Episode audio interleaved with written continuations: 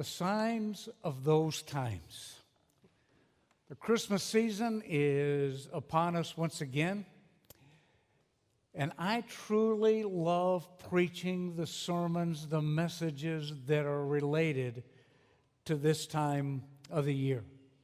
I think Neil mentioned a while back that I, I get tired of the Christmas songs. I do. I get tired of Christmas songs, but I definitely do not get tired of the scripture that details, that talks about the coming of the Lord Jesus Christ the first time, because that assures us that if he came the first time, he's going to come the second time, because God's word makes sure that we understand. We understand that.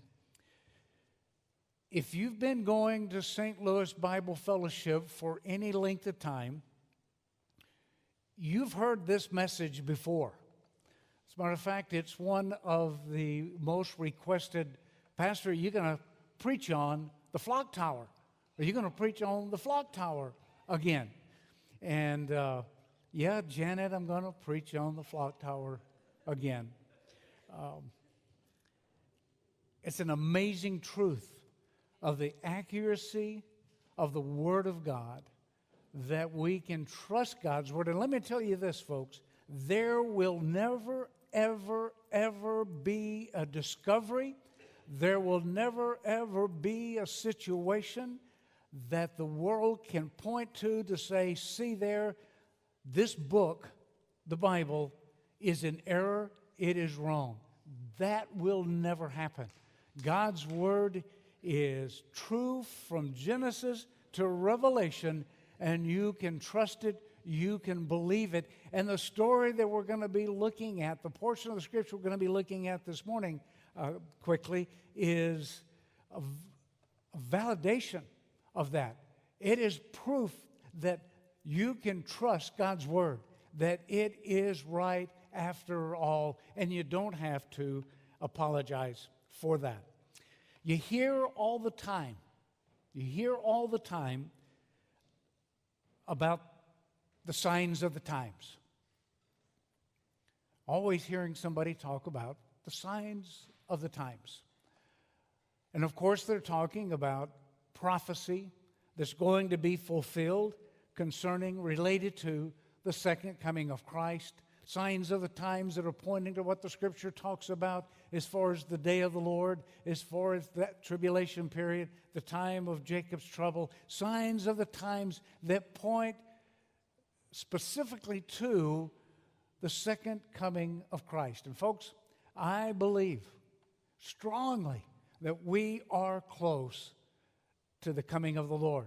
Not his second coming, because his second coming is after our homegoing, after the rapture of the church.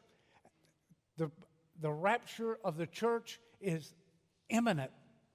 You can pretty much tell that by all the things that you see going on in the world today that point to the second coming of Christ. All prophecies are related to the second coming of Christ. Well, if we're starting to see so many of those prophecies starting to work themselves into the global policy and all the things that are happening, how much closer are we to our homegoing church, the rapture, when the Lord calls us up to meet Him in the air? There's a difference. The rapture, we go to meet the Lord in the air. The end of this present dispensation of grace comes to an end. God calls His church, the body, home. The second coming is when Christ comes all the way back to earth. He establishes his kingdom on earth as promised in the Old Testament, as promised to the nation of Israel, that he is Israel's Messiah and all that's going to transpire during that thousand year reign, that millennial reign of the Lord Jesus Christ. There are a lot of prophecies that point to his second coming. Well, there are prophecies that pointed to his first coming. There were signs that God gave to show that Christ's birth was close and what they were to watch for, what they were to listen for, what they were to observe that would give them indication that the Messiah was about to be born. Bible tells us as believers in the Lord Jesus Christ that we are not going to be uh, caught not knowing. We're not going to be caught unaware.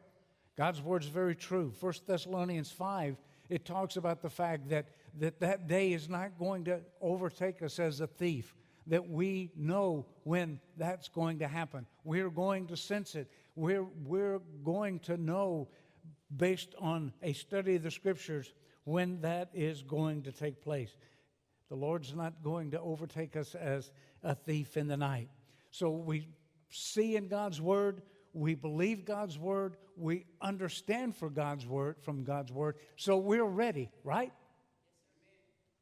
Right? We're ready?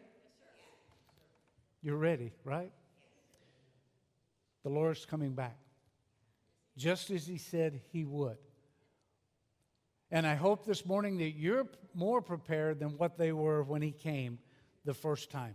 Let's talk about the signs of the Lord's coming. Turn with me to Isaiah chapter 7.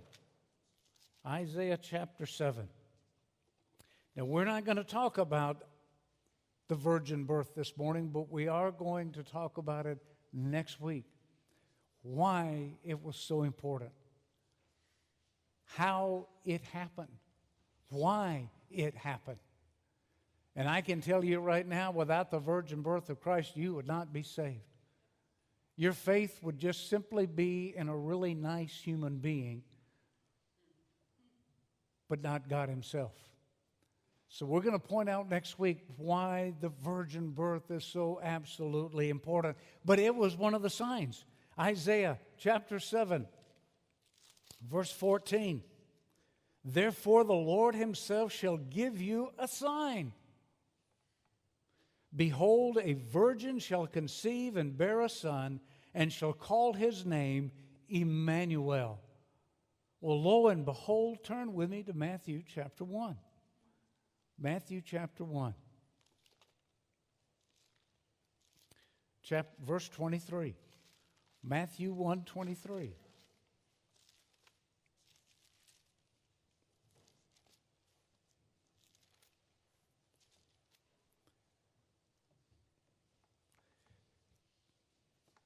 Let's start with verse 21. And she shall bring forth a son, and shall call his name Jesus, for he shall save his people from their sins. Now, all this was done that it might be fulfilled, which was spoken of the Lord by the prophet, saying, and going to quote Isaiah 7:14. Behold, a virgin shall be with child and shall bring forth a son, and they shall call his name Emmanuel, which being interpreted, God with us. From Isaiah, we understand that's going to be a sign. In Matthew, here it is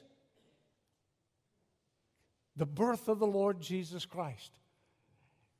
What a miraculous sign that was. What a miraculous happening, happen, happening that was. But there was another sign also, and that's the one that I want us to focus on for just a few moments this morning. Turn with me to Luke chapter 2. Luke chapter 2. Start with verse 8. Luke chapter 2, verse 8 And there were in the same country shepherds abiding in the field, keeping watch over their flock by night. And lo, the angel of the Lord came upon them, and the glory of the Lord shone round about them, and they were sore afraid. And the angel said unto them, Fear not, for behold, I bring you good tidings of great joy, which shall be to all people. For unto you is born this day in the city of David a Savior which is Christ the Lord. And this shall be a sign unto you. What's going to be the sign? You shall find the babe wrapped in swaddling clothes, lying in a manger. That's a sign that you're going to find the babe wrapped in swaddling clothes, lying in a manger. And suddenly there was with the angel a multitude of the heavenly host praising God and saying, Glory to God in the highest, and on earth peace, goodwill toward men. Here's a sign for your, you shepherds. And we're going to tell you in just a few moments exactly what type of shepherds they were. And that's important to understanding what's going on here. This is an indication of the amazing accuracy of God's faithfulness, of His word being true, of God making sure that every I is dotted, every T is crossed, every jot, every tittle is comes to fruition. Because here you have an indication of the assurance that you can place your trust in God's word. So the angels came and told the shepherds that were in this field around Bethlehem, keeping watch over their flock by night, that you're going to find, this is a sign to you, you're going to find, and, when angels start talking to you and they light up the sky, that has a way of getting your attention. And not one of the shepherds said, Did you see that? Did you hear that? They all saw it, they heard it, and it was an indication to them that the Messiah had been born. And what the angel tells these specific shepherds, how he tells them, how the angels tell them, you are going to find this babe, told them, spoke volumes to them about who that baby in the manger was from Scripture. From Scripture. Traditionally, what you've heard is that Mary and Joseph went to Bethlehem. All the world had been called to be recorded. And so Mary was great with child, but they still had to go because it was ordered.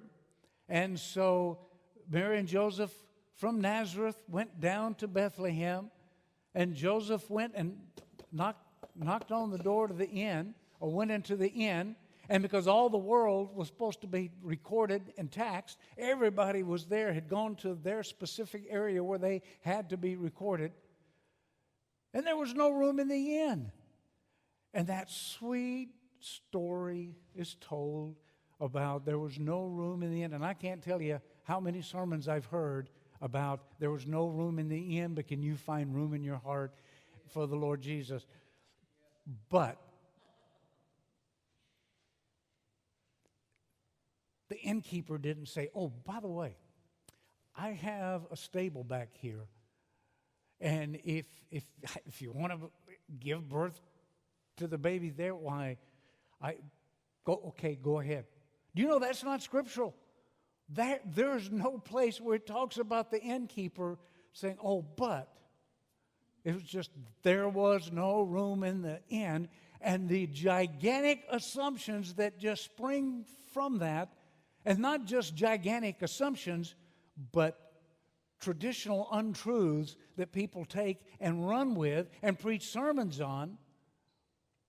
And maybe that is sweet, but it's not biblical. And folks, what do we want to be here at St. Louis Bible Fellowship? We want to be biblical because being biblical, hey, yeah, that's sweet, but it can't hold a candle to the manger where Christ was born, why he was born there. It's an amazing story.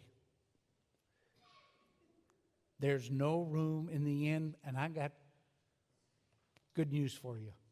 It's a good thing there was no room in the inn. Because had there been room in the inn, the scripture would not have been fulfilled. Somebody could have come along and said, hey, wait a minute. Back over in Micah 5 2, it talks about, but thou, Bethlehem Ephratah, Though thou be little among the thousands of Judah, yet out of thee shall he come forth unto me that is to be ruler in Israel, whose goings forth have been from old, from everlasting. They could have said, well, he was, he was to be born in, in Bethlehem. Well, okay, he, was. It says he was. But whereabouts in Bethlehem? It, in a stable behind the inn because there was no room for the inn? What if What if there is a scripture in, in Micah that tells you exactly where he was going to be born? Wouldn't that be wonderful? Look at Micah 4 8. Micah 4 8. And thou, O tower of the flock, Migdal Eder, the flock tower. But thou, O tower of the flock, the stronghold of the daughter of Zion, unto thee shall it come, even the first dominion, the kingdom shall come to the daughter of Jerusalem. So not only does the scripture tell us what part of Israel, Bethlehem, but the scripture tells us where around Bethlehem, the flock tower, not just a flock tower, but a manger in the flock tower. And what in the world were those mangers used for? What were those flock towers used for? Remember this Micah is writing to Judah, reminding Judah, don't you go the way your sister Israel went. Israel is about to go into Assyrian captivity. And Micah is writing to them saying, Don't you go down that path. Don't you go down that path. Don't you do the sin. Don't you follow your sister into that type of gross sin. So he's pouring his heart out and he's trying to encourage them. The Messiah is going to come. Be patient. Not only is he going to be born in Bethlehem, he's, going he's going to come. He's going to be born in that flock tower. Here's what's interesting uh, Alfred Edersheim, in his book, The Life and Times of Jesus the Messiah, book 2, chapter 6, you can check it out yourself. We, I think we have a couple of copies here in the church someplace. He points out that the Mishnah, which is a, a, a grouping of oral teachings from the Torah that kind of gives them, it's not, not, they're not scripture, they're not inspired, but they kind of give you an idea of what the, uh, the rabbis and, and all the teachers, the scribes, what their mindset was and what they were thinking. And one of the things that they point out, they believed strongly, and what they taught was that the Messiah was going to come and when he comes, he's going to be born in one of these flock towers. Now, that's just what they believe because of Micah uh, 4 8, that he was going to be born in one of the flock towers. These flock towers in the fields around Bethlehem were watched over by a special group of shepherds that were trained, trained by the priest. They were given an extremely important task in these fields right outside of Bethlehem, which was not too far from Jerusalem, which was not too far from the temple. They were given an incredibly important task. And that task was to watch over all of the ewes, all of the sheep that were about to give birth to those lambs that were to be utilized in the temple sacrifice. There were rabbinical orders concerning cleanliness, concerning method of care, concerning how they were to observe and watch for the sheep, how they were to care for the lambs that were born from those sheep, because it was absolutely imperative that that lamb be spotless, without blemish, perfect, in order to be a lamb destined for slaughter, sacrifice at the temple. And they took their, their job serious. By the way, I, need to remember next year if we sing What Child Is This? X, the second verse. There were no cattle mooing, there were no donkeys. There, none of that was there. We were singing, and I went, oh, I forgot again. But none of that would have happened. The flock tower was where the, these shepherds who were trained by the priest to watch and guard those sheep whose babies, whose lambs were destined for temple sacrifice, were kept safe and watched over, and they could observe those herds from the different watchtowers that were there.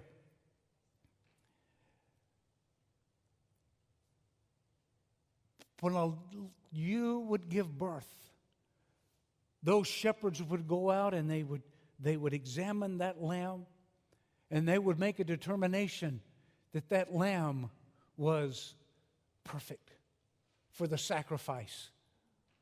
And then they would take that lamb into the flock tower for care. You know what they would do?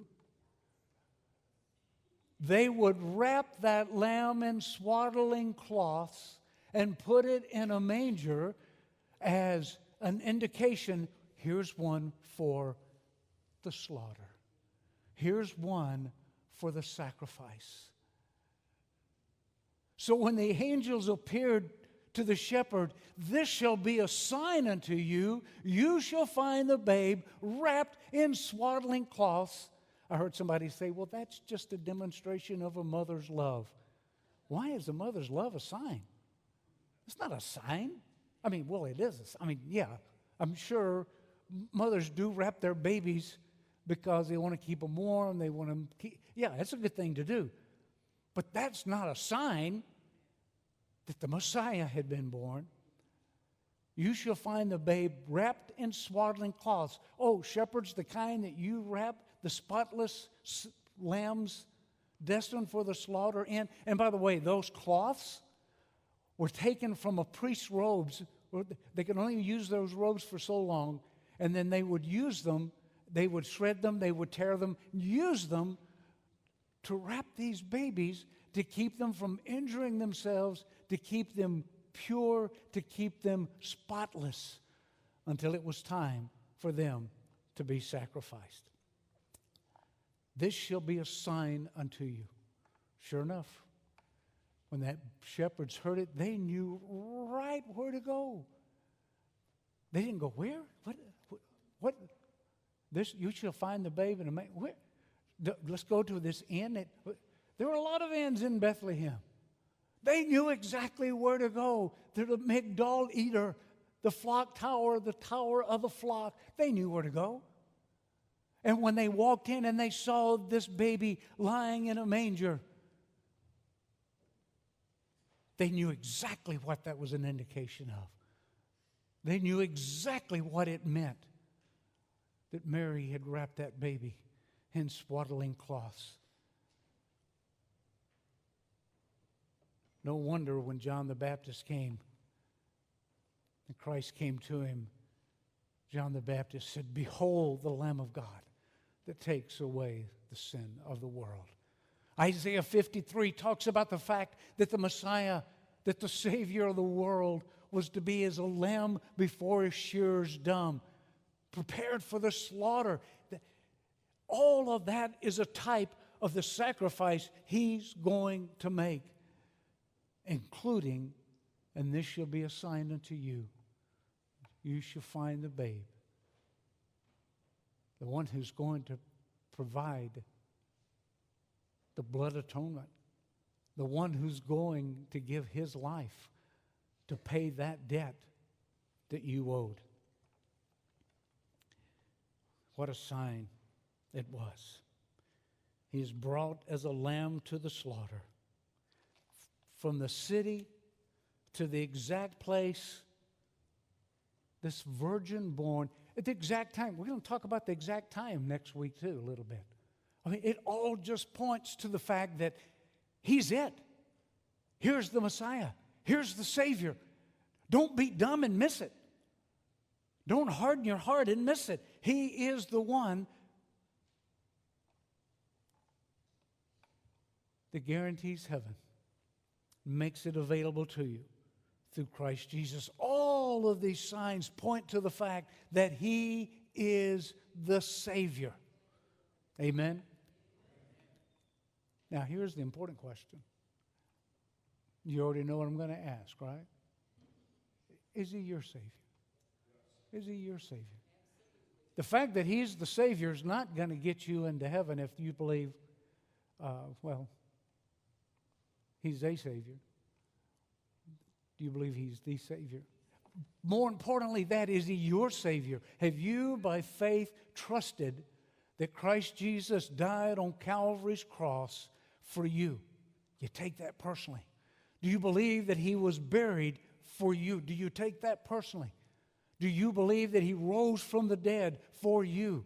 Do you believe that he was delivered for your offenses as the spotless, perfect Lamb of God, born wrapped in swaddling clothes, lying in the manger that was destined for those sacrificial lambs, and he rose again? Do you believe for you? Do you believe this morning? John 3:16. Because that's what all this points to.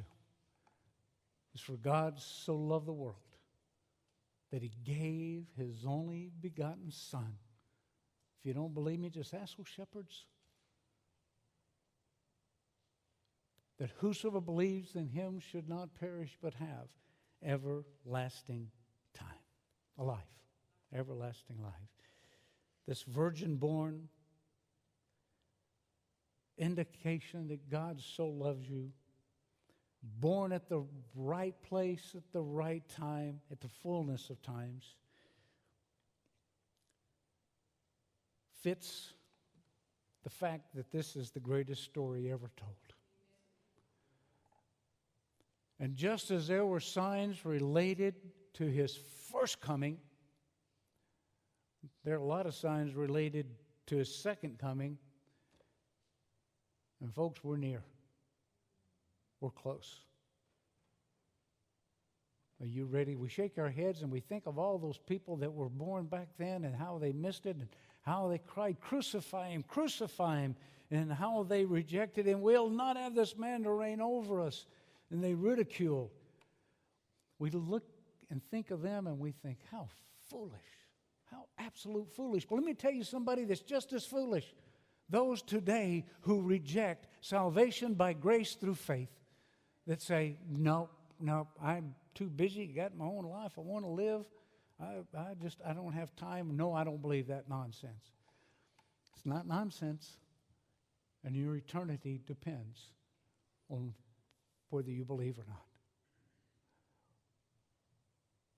Let's pray. Father, we come before you this morning and how thankful we are for your word that just is such a marvelous indicator to us that you are real and that you really love us and that you really care and you've provided that Savior, you've provided that method of salvation through Christ Jesus.